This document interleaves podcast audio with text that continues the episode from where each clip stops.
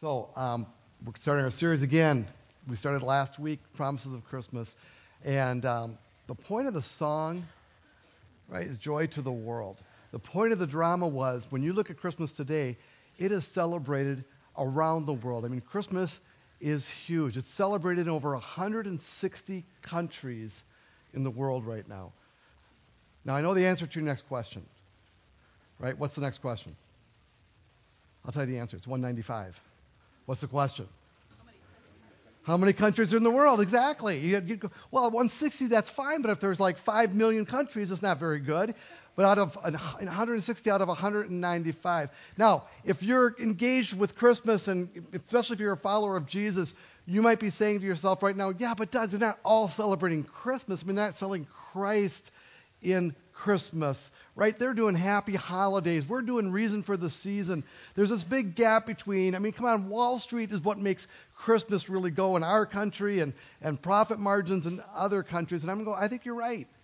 I mean, that's part of it for sure that, that Christmas has been diluted. And but I know that we all like to exchange gifts, and we probably all spend a little bit more money, and we get some food. We're, we're in it with them. Some of us have, you know, images of Rudolph and Santa, and those aren't in the Bible characters um, as a part of the day. And, and so there's this tension, and it's really a tension between two groups. There are some people who go, come on, happy holidays, don't ruin it with Jesus.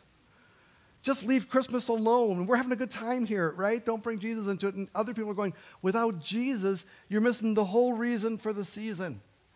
And so we kind of resent the other side. I'm going to tell you how, how I kind of look at it. Is we celebrate Christmas, and some people are celebrating kind of without Jesus, or Jesus is sitting next to Elf on the Shelf, whatever. Um, I think it's an opportunity. Because I think the holiday, for those who are doing happy holidays, and, and by the way, if you're one of those people, I'm so glad you're here. But for you, those people who do happy holidays, when you get to the end of the holidays, your expectations, at least mine have in the past, are so high that when you get to the end of it, it sort of leaves you empty. And you think to yourself, really, this is it? I mean, Christmas is so hyped up. It should be more than this. It should fill me up. It should last longer. And in that season of, of what for some people is a holiday, I think those of us who are following Christ have an opportunity to go, there is something that lasts longer. There is someone. This is so much more than just another holiday. That's why I say it's such a great time to invite people to church. Now, let me give you a quiz. I'm going to ask you about some Christmas miracles. I'm going to review the Christmas story a little bit with you, and I want you to think about, in your own mind, we're not even going to take a vote on it, but in your own mind, which of the miracles is the most significant to you? You might think it's uh, Mary being a virgin, being pregnant, and giving birth, and having the angels come and tell her that's exactly what's going to happen to her. That's miraculous. It's never happened before. I don't think it's going to happen again right? Or, you, especially guys, you might think, no, the miracle, the miracle is Joseph believing Mary.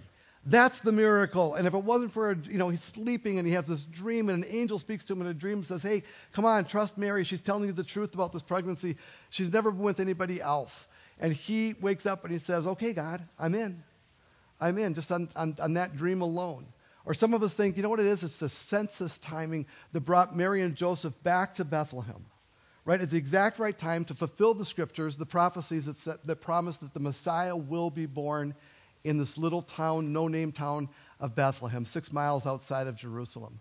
And others will think, well, you know, it was that, that, at least for the shepherds, it was probably the angels that visited them, right? That they would go to shepherds who were, um, we, we call it lowly estate, but they were just not valued in the culture, right? A shepherd couldn't give testimony as a witness in a court of law because you couldn't, tr- everybody knows this, you can't trust a shepherd, right? And so, so the miracle was the angels came to them and said, God goes, You're going to be my first witnesses to this Jesus thing that I'm doing, to the coming of the Messiah. And there's a few of us that go, No, it happened actually a couple years later.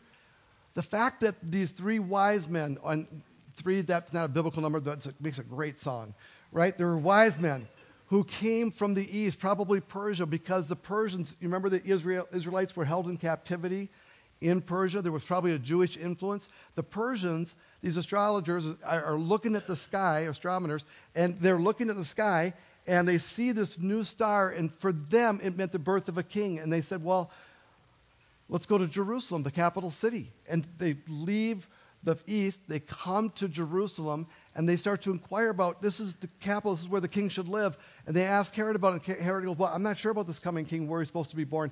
And his, his advisors say, Well, it's supposed to be in Bethlehem. So he tells the, uh, the, the three wise men, again, three with quotation marks, where they're to be born in Bethlehem. So they go to Bethlehem to look for the child. Sometimes we have this image of a special beam of light from a star shining on Bethlehem. That's not exactly how it happened. They were instructed to go there. And so we think, how cool is that?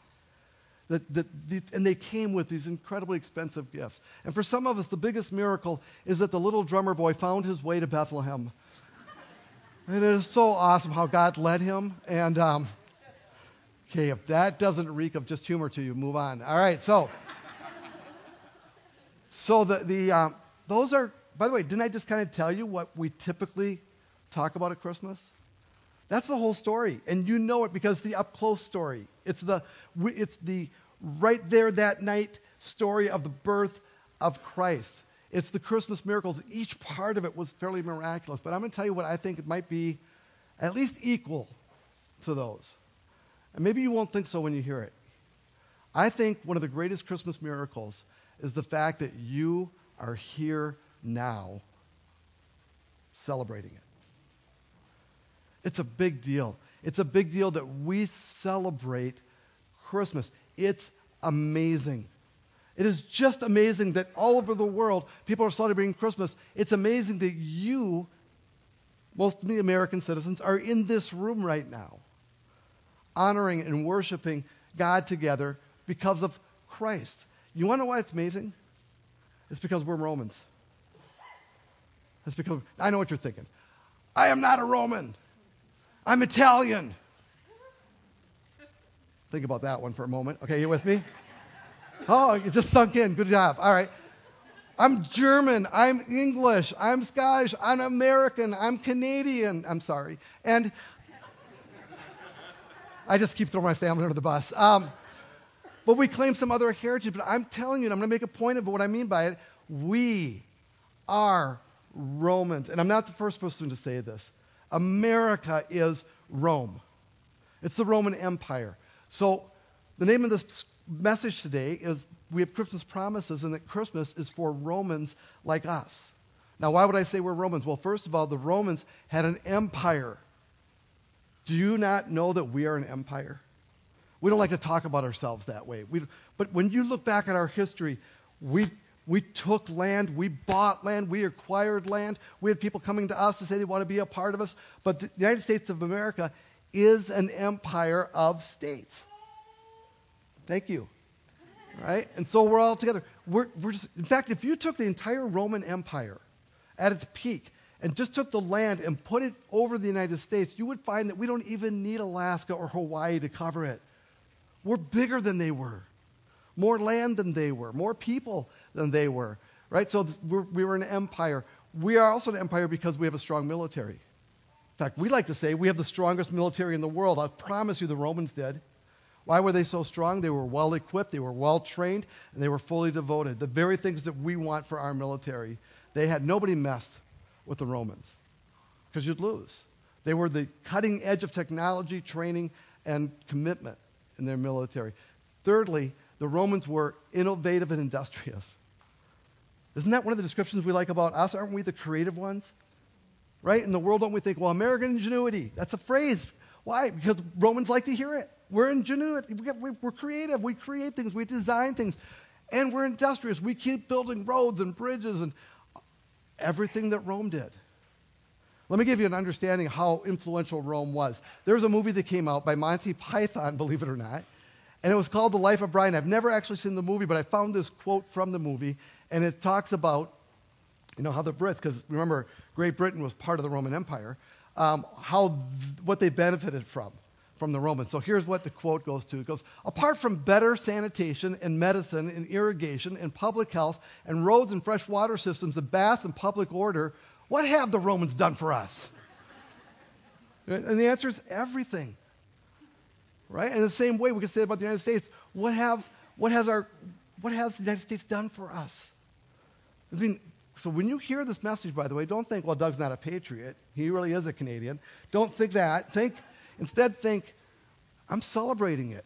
I'm, I'm glad for the United States. I'm a patriot, right? But, but I don't want to be denial of who we are, and, and it's not, it's not bad. We're just an empire.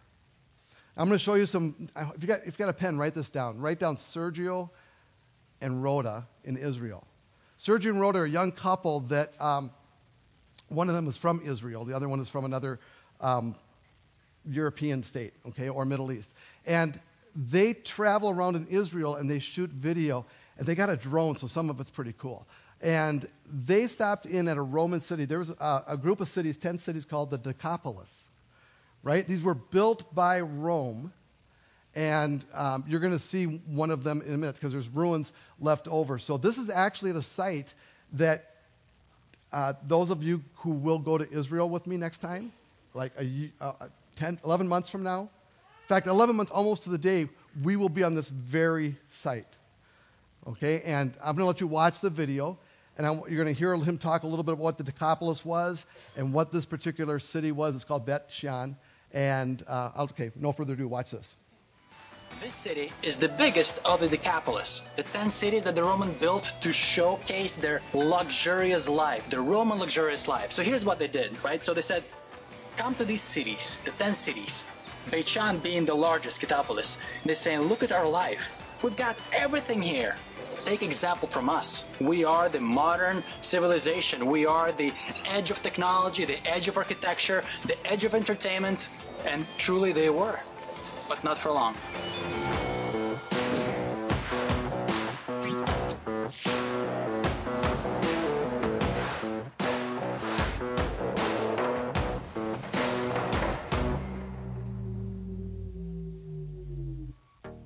In the first century BC, the Romans built 10 cities in the Middle East region and called them the Decapolis. Today, the remains of only two of them are within the borders of Israel. Scythopolis was the greatest of the 10 cities. And due to the great earthquake that destroyed it, it laid in ruins untouched until it was excavated. In the 8th century AD, there was a huge earthquake here that leveled the whole city. This is an incredible preservation of the Roman bathhouse.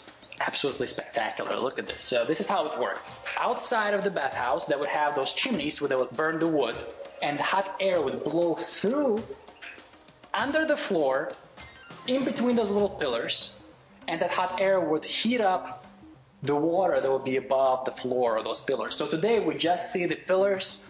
There's no floor, but you can imagine a layer of floor here that would be really hot and heat up the water. That's your bathhouse. What a technology. Mm-hmm.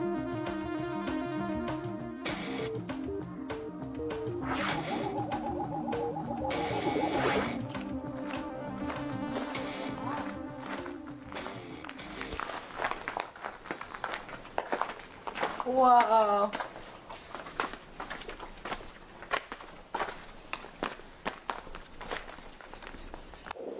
What? You better sing harder. You know what we should do? One of us will go up there with a camera. One of us will stay here and we'll speak or sing really loud and we'll see if you can hear it up there. Because they say they build them in such a way, I can like hear my echo, that Yeah. you can hear the voice travel everywhere, right? Right. Okay, you want to sing? No way. All right. I'll go up there then. got people coming to see the show. Welcome to the amphitheater. Yes.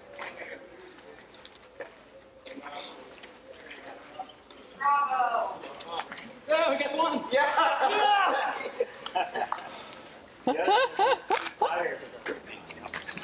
I had one bravo. One bravo.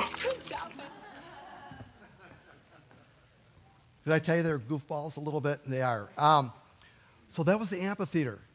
And that was the bathhouse. Not only did they have a hot bathhouse, you, you just saw, they had a cold room. And they had a room that was average temperature kind of thing. The, the, the different warriors would go in there and they would be heated up and they would the, the guys who were really built, built, you know, the fighters, they would scrape their bodies and they would collect the dead cells, and people would buy the, their dead cells to, as a way of them gaining strength for themselves. It grosses me right out. But it was, uh, it was so cool to, to, to be there and to, to see the technology. That amphitheater held 6,000 people.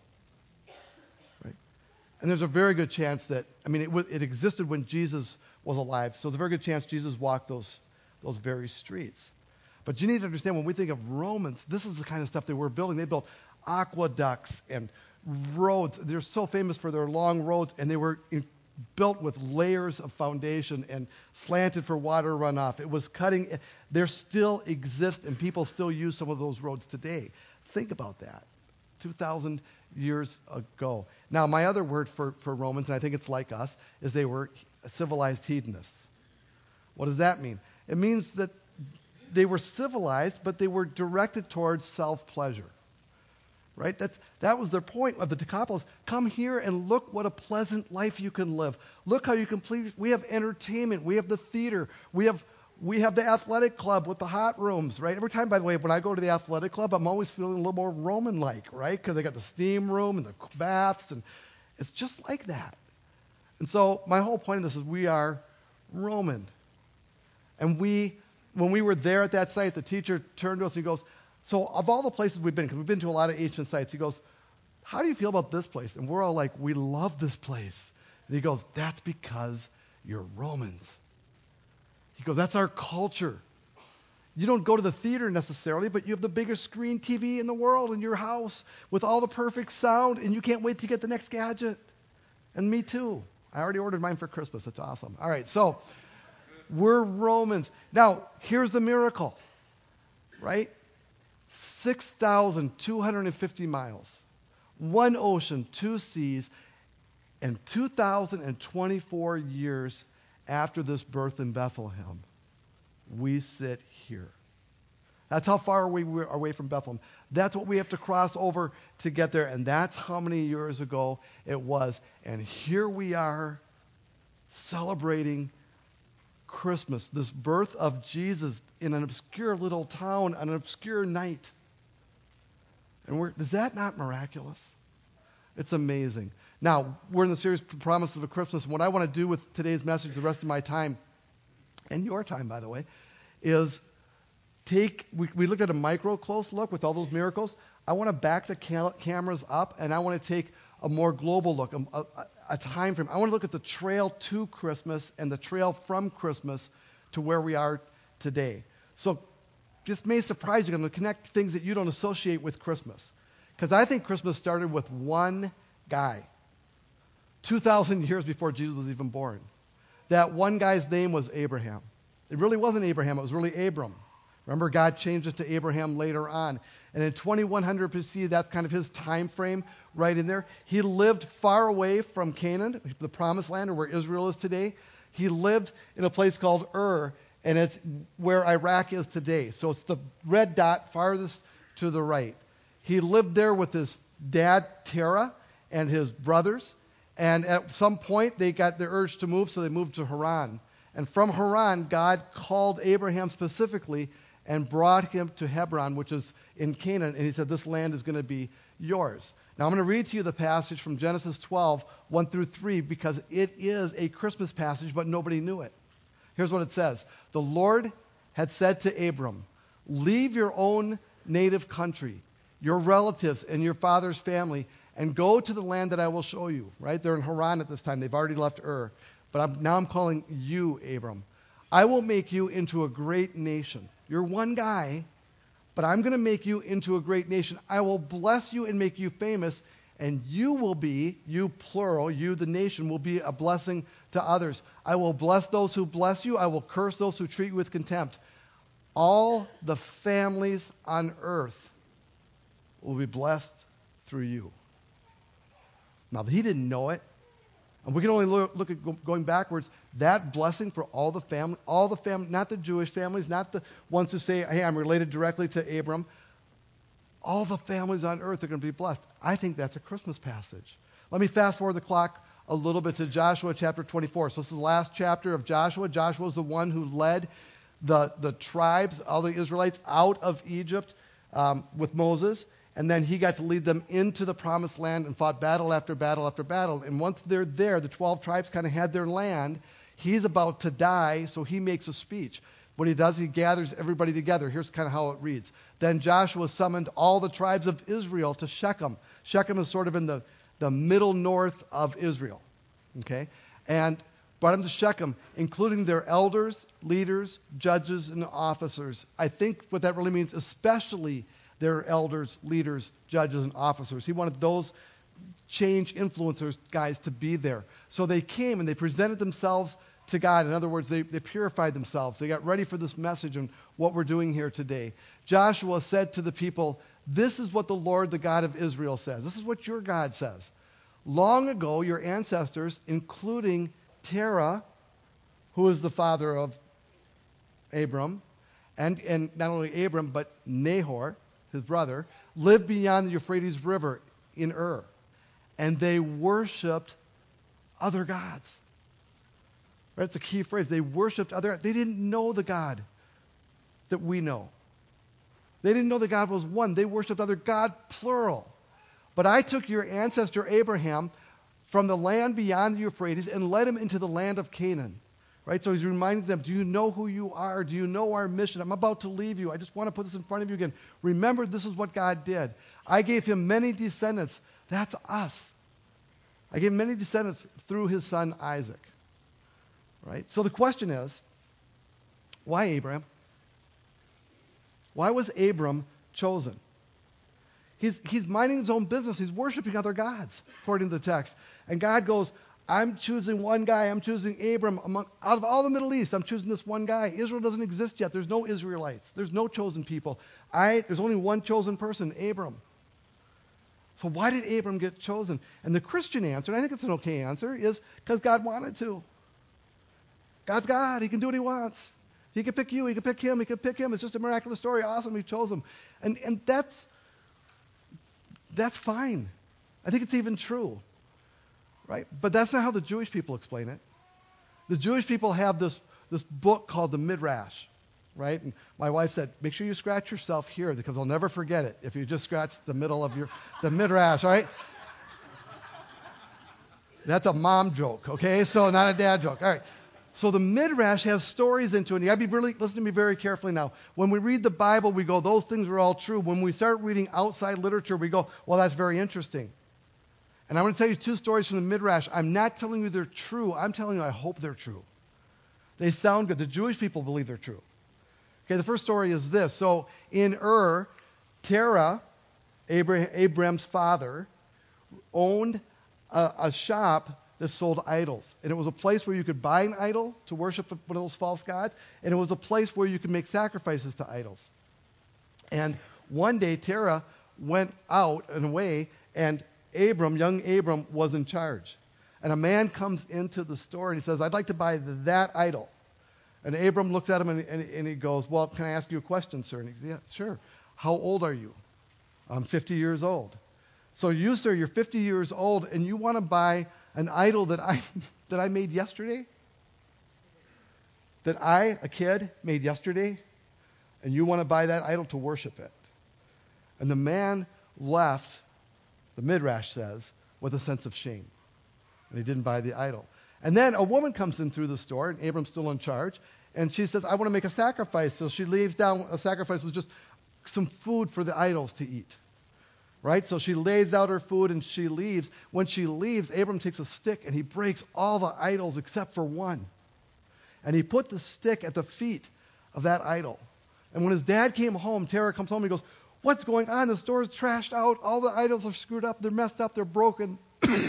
and Abram looks at him and he goes, Well, Dad, this woman came in and she made a sacrifice. She left all this food. And then the idols start to argue about who gets to eat first. And then that idol that has the stick, he, he broke all the other idols. And he's got all the food to himself. And his dad looks at him and goes, Abram, that's ridiculous. Idols can't move, can't think, can't. They're made of wood and stone. And he goes, Exactly, Dad. Exactly. And so from a Jewish perspective, they go, Abram was the first one to say one God, no idols. One God, no idols. Now, is it true? I don't know, but I sure hope it's true. It should be true. It's a great story, couple stories, right? But that's how the Jewish, the commentaries kind of explain it. So, so Abram believed in one God. If that's true, that would provide some reason for God to say, I choose you. I choose. And regardless if it's true or not, Abram was chosen by God. And it was one guy. And as, as Joshua was explaining this to all the people gathered together at Shechem, he said, And look at you now. You, you are Abraham's children. And then he turned to them and said, So today, I'm going to ask you before I die, I'm going to be gone soon. Who are you going to follow? Who are you going to devote your life to? And they all said, Abraham's God, the God of Abraham. Right? The God of Abraham. And that's he's looking as the first person to move from this pluralistic view of God to one God. And they chose it. And then, this is amazing. Remember where they've been, the journey they've been on? This trusting God journey? Then Joshua turns to them, okay, now destroy all your idols. How many idols should they have? None.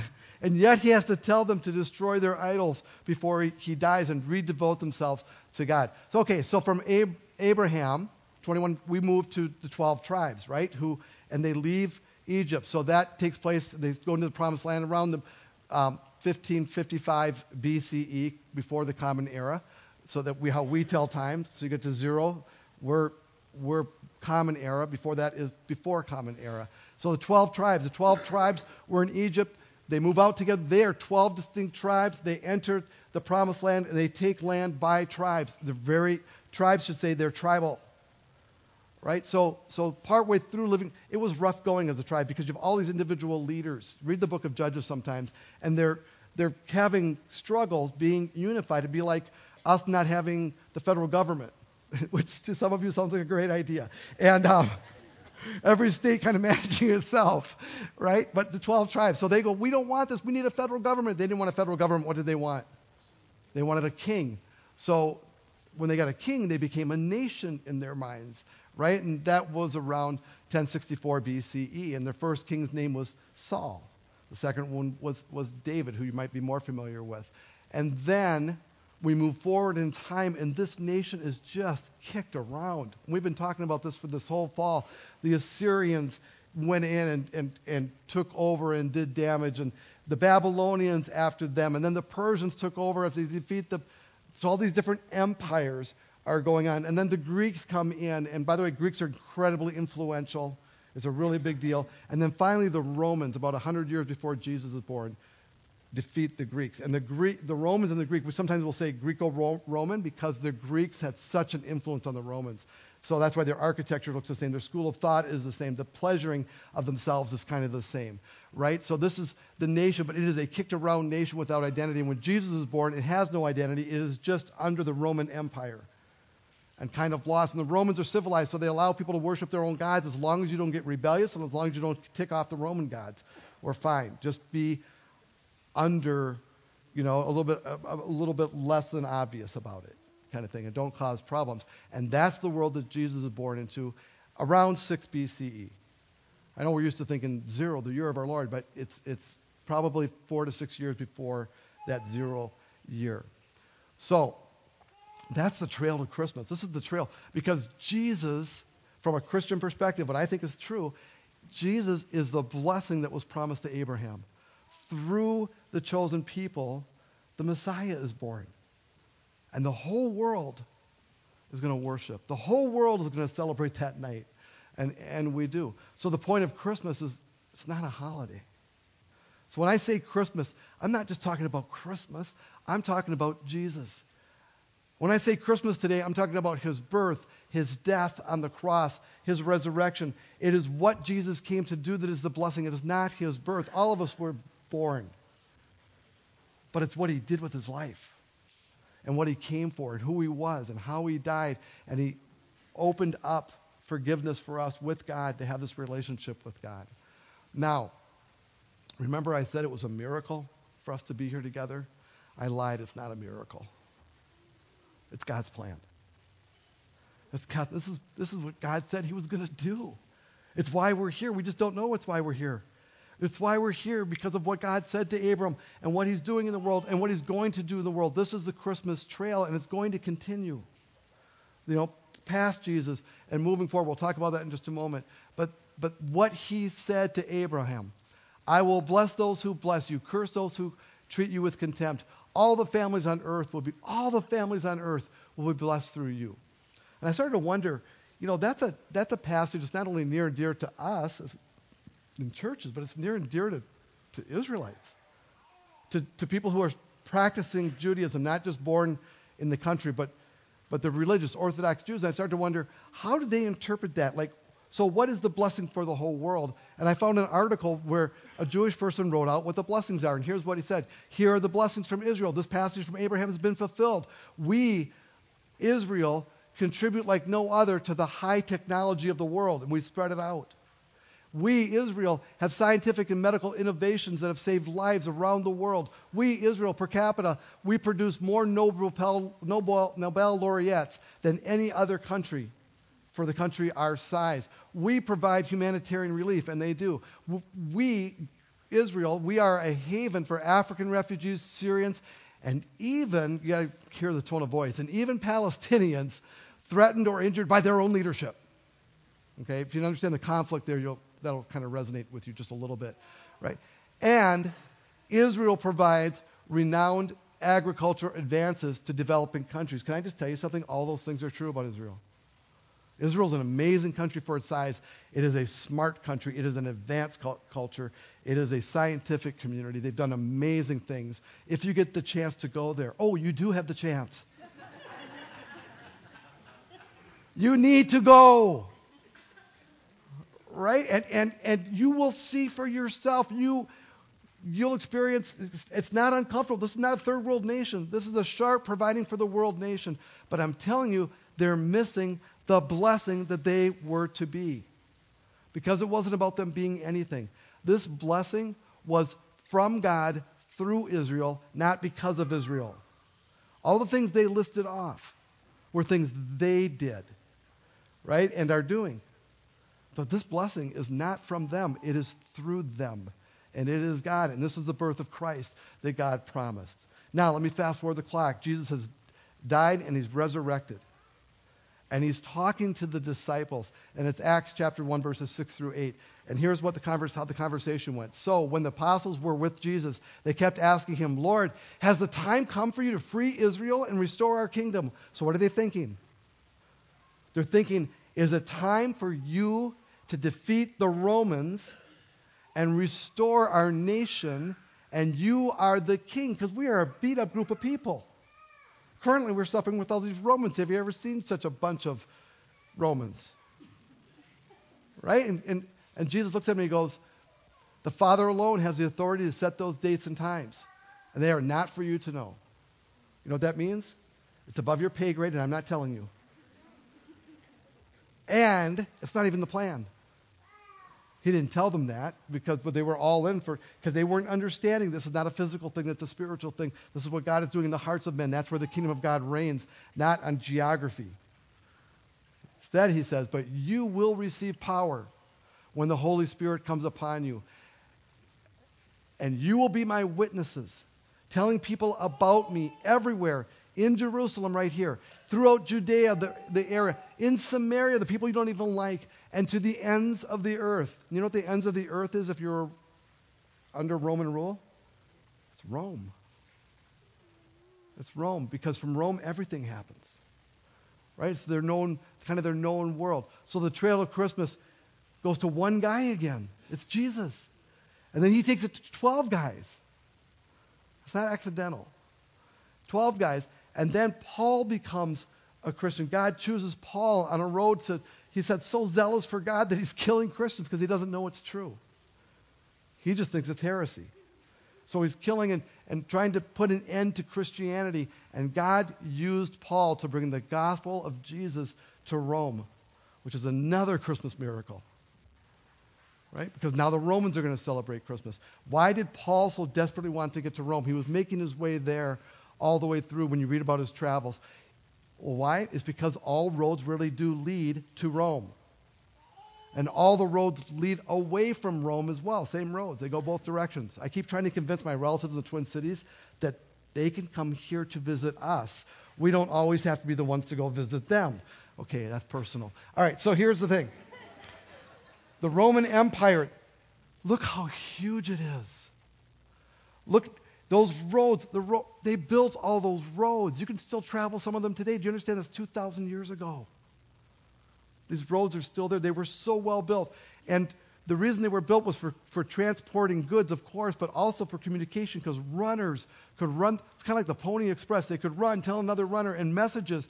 They had the best communication system. This is before the internet. This is their internet.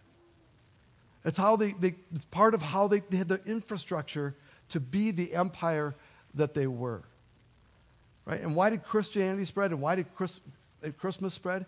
Well, part of it was because eventually, while the Romans were anti-Christian for a long time, eventually they turned over and Constantine made it the religion of the Romans. Think about that. He chose one God. Right? He didn't outlaw all the other gods, but he chose one God to be the state religion that says all the other religions are wrong and false. Right? And then Christmas, he made it a celebration, 336 Common Era. So thank you, Constantine, for that. And he made it around December 21st. Why would he do that? Well, there was another holiday called Sol Invictus, which means the sun is the victor, right? Because right now we know what the sun is losing, right? We're losing a little bit of sun every day. So the sun is losing, but around the 21st, suddenly the sun is the victor and it starts gaining strength. And I just wish it would not stop gaining strength because I know what's going to happen on June 21st, and 22nd, 23rd, and we get to hear again right? So that's the, the cycle. So that's, that's why Christmas came where it is. And yes, it was a pagan holiday that, that Christians used, but it was very effective back to ride to spread Christmas. And when Christmas spreads, even if it's just a holiday, it spreads a Christian message because it's an opportunity. Christmas grew because Christianity spread. Christianity spread because, because it's true. And that doesn't mean false things don't grow, because they do. But if something's true and God has his hand on it, it will grow, and it has grown. One of the best results of Christianity, that's going to surprise you, is that did it rub you wrong that I said you were Romans? Let me relieve that because the best part is we're not really Romans anymore. We're not really. Paul wrote to the church in Galatia. Now, don't think city, think province of Rome. Galatia is an area with lots of different cities and towns and churches. And here's what he wrote them. He said, For you are all children of God through faith in Christ Jesus. There were Jews, there were Romans, there were other Gentiles, right? Anybody who's not a, a Jew is a Gentile, including the Romans. So the, all those people were there. But he says to them, You're all children uh, of God through faith in Jesus Christ. And all who have been united with Christ in baptism have put on Christ. It's like putting on new clothes. What he really means, it's like putting on a new uniform, a new identity. You used to be, but now you're this. You used to think of yourself as, but now you're this. You are a child of God, and there's no longer Jew or Gentile. Right? Gentiles would include, he could have said Roman. Right? There's no more Romans. There's no more Jews. There's no more slave or free. There's no more male or female, for you're all one in Christ Jesus. So if you think of yourself as an American first and you're a follower of Christ, you need to change the order. You're a follower of Christ first, you're an American second. I'm not anti American, that's great. But I follow Christ first. All right? For you're all one in Christ Jesus. And now that you belong to Christ, you are the true children. And he takes it all the way back to Abraham. Whether you're Jewish or not, you're a son and child of Abraham. You are his heirs. And God's promise to Abraham belongs to you. I'll be with you. I'm going to do great things through you. I'm going to bless all the nations of the earth through you. Because of Christmas, remember, Christmas, we're God's kids. Because of Christmas, we're included. Now, you remember the, that the angel, what the angel announced to the Jewish shepherds? What he told them when he, those Bethlehem shepherds were on the hill, what he told them? He said, Don't be afraid. I bring you good news that will bring great joy to all people. It's, it's tying into Abraham, the promise of every family on the planet, to all people. The Savior, and here it is. Here's the good news. Here's the blessing. The Savior, yes, the Messiah, the Lord, has been born today in Bethlehem, the city of David. And my question for you is why did the angels come to the shepherds? It's kind of similar to why did God choose Abram? Why did, why did the angels come to the shepherds? Because God can do what he wants and pick who he wants, right? I think so, but I think there's a message in it. I think the message is this shepherds count to God. They may not count in that culture, but every shepherd counts to God. Why did Jesus choose fishermen and tax collectors to be his disciples? It's the same answer. Fishermen count to God, tax collectors count to God. People who didn't count in that culture count to God. Why did Jesus speak to, the, to, to women and when other religious leaders wouldn't? And why did he speak to a Samaritan woman? And the answer is the same. Women count to God. Samaritans count to God. Why did Jesus instruct the disciples to let the children come to him all together? Absolutely. Children count to God, but they didn't, not in that culture. It was wait till you're older, wait till you're older. Jesus doesn't have time for you. Let the kids come to me. You know why? Because they count to me. Why did Jesus come in the flesh to this world? And the answer is the world counts to God. Why did Jesus interact with the enemy of the Jews, a Roman centurion like us? Centurion was in charge of like 100 people, 100 soldiers, right? And the answer is because Romans count to God, even Romans like us. Let's pray. God, the, the history lesson is great, but it does come down to one thing, and that is do I count to you? Do we count to you? And I know there's some of us in this room that have a great sense of your love and your presence and your leadership in our lives. It's changed Christmas and it's changed our lives. It's no longer just a holiday, it's a worship event. It's a remembering that we count to you event. But God, there are so many of us that when we go to bed and we put our heads on the pillow, we wonder if we, if we matter at all. We wonder because we're not sure with all the bad things happening in our lives. We're, we're not sure because of all the things that happened when we were kids in our lives, the kind of parents we had, the kind of family we had, the financial struggles that we're experiencing now, the, the rebelling and running away kids that we are raising, our health. Our troubles, God, make us wonder if you're paying attention. The troubles of this world make us wonder if we matter to you. And maybe the most wonderful thing about Christmas, it is you saying that you love the world so much that you sent Jesus. And we matter to you. God, I pray this Christmas we would all have a sense in the depth of our hearts of your love and your presence. In Christ's name, amen. All right, thanks for coming. See you next week.